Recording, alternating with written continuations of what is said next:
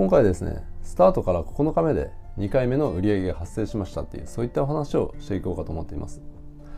まあ、あのこの間参入した物販ビジネスの、まあ、途中経過報告みたいな話ですね。であの前回ですねあのスタートから3日目で早くも売り上げが発生しましたっていうそういったお話をしたと思うんですけどだからあの、まあ、3日目で、えー、1890円の売り上げが上がったっていうことでしたよね。でこの時はですね、まあ、3日目なんでさすがにこれはもうラッキーパンチだろうっていう、まあ、そういった話だったんですけどでも今回はですねラッキーパンチ的な感じではないんですよね。まあ、ちゃんと行動してそして積み上げてきての、あの結果なんで。であの今ですねこれ話してるのが12月4日なんですけど2回目の売り上げ発生したのがですね12月1日なんですよね。だからちょっとこれ収録するのがちょっと遅くなった感じがするんですけどとにかくあの12月1日に2回目の売り上げ、うん、7500円のものが商品が売れたんですけどだからあの合計で、まあ、9000ちょいですね。だからスタートしてから9日で9000ちょいの売り上げが上がったっていうそういったことあの感じですね。であのこれがですねあの、まあ、ビジネスとしてのビジネスの難易度としてどうなんだっていう話をちょっとしていきたいんですよね。あのスタートしてから、まあ、9日間で、まあ、9000ちょいの売り上げが上がったっていう、うん、であの僕ですねこの物販ビジネスに参入する前にですねそのこの物販ビジネスのコミュニティサイドのあの、まあ、運営側の人たちからですね、まあ、これほど簡単なビジネスはないからっていうそういった話をちょっと聞かされてたんですよねよく。で僕あの、まあ、内心思ってたことがですねいや言うても、まあ、ビジネスなんで簡単ってことはないだろうって 思ってたんですよ。うん、まあ簡単っていう言葉あんま僕自身はこう使いたくないしでもやっぱりこう簡単っていう言葉をこれほど簡単なビジネスはないっていう話をこう聞いてたんでまあ、簡単っていうのはですね、まあ、他のビジネスと比べて簡単だっていう話だと思うんですけど、まあ、僕はですねまだそんなに、まあ、このビジネスに参入してこう日にちも経ってないですしこれが簡単かどうかっていう判断はもう感覚的なあの体感的な判断はですねこうできないんですけど、まあ、やってみて思ったことですねあのまあこれ誰でもできるなって思ったんですよ。うん、これ簡単って言ってるのと同じなのかなちょっと分かんないですけどまあ、誰でもできるんじゃないかというふうに思ったんですよね。であのこれ始める前はですね、まあ、このビジネスって時間がある人が割と有利なのかなっていうそういった、まあ、スタートアップ段階ではそういった印象を持ってたんですよね。スタートアップ段階というかこう始める前ですね。でもこれあの実際やってみて思ったのがですねあの時間がたっぷりある人も会社員で副業として始めてる人も同じぐらいの結果を出せるなって思ったんですよ同じ期間でこれなんでかっていうとこれやっていくと分かってくるんですけどこれあの自動化していくことができるんですよね。うん、あの自動化の仕組みをこう作っていくことができる。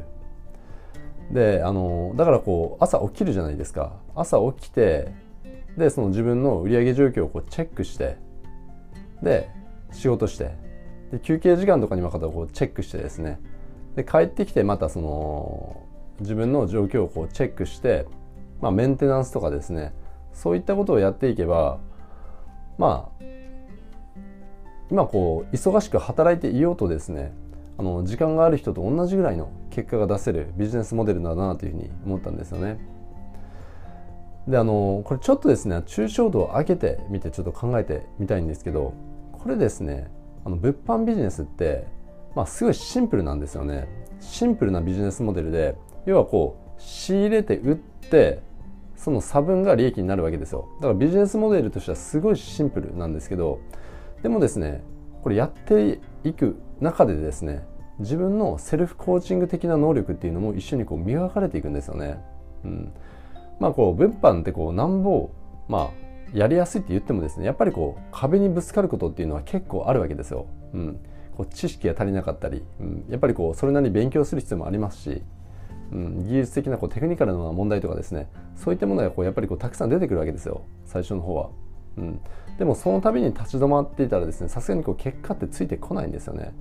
だからこうもっと視点を上げてそれを乗り越えるためのこうマインドセットだったりあの情報収集能力とかですねあとはこうスキルアップとかそういったものっていうのがもう不可欠になってくるわけですよ。まあ、これ当然ですよね。自分でこうビジネスをやっていくわけだから。うん、でこれあの、まあ、ビジネス自体のこう難易度がこう低いんであのビジネス初心者が参入するのに、まあ、最適っていう話をさっきしあのしたんですけどこれやってるうちにですねこういったコーチング能力だったりスキルアップとかの情報収集能力とかですねそういったものもやっぱりこう磨かれていくわけですよ、うん、だからこう何て言うのかな。こういった能力っていうのはですね実践を通して行動を通して磨いていくっていうのが一番の近道なんですよね。だから何もこうコーチング的な知識とか持っていたとしてもですねそれをちゃんとこう使いこなしてやっていかないと実践を通してやっていかないとですねこう血肉にならないわけですよ、うん、あのこういった能力って実践を通してこう磨かれていくんで。であのだからこう物販でセルフコーチングの能力を磨きながらあこうスキルアップしていけばですね何て言うのかなこう他のことをやる時も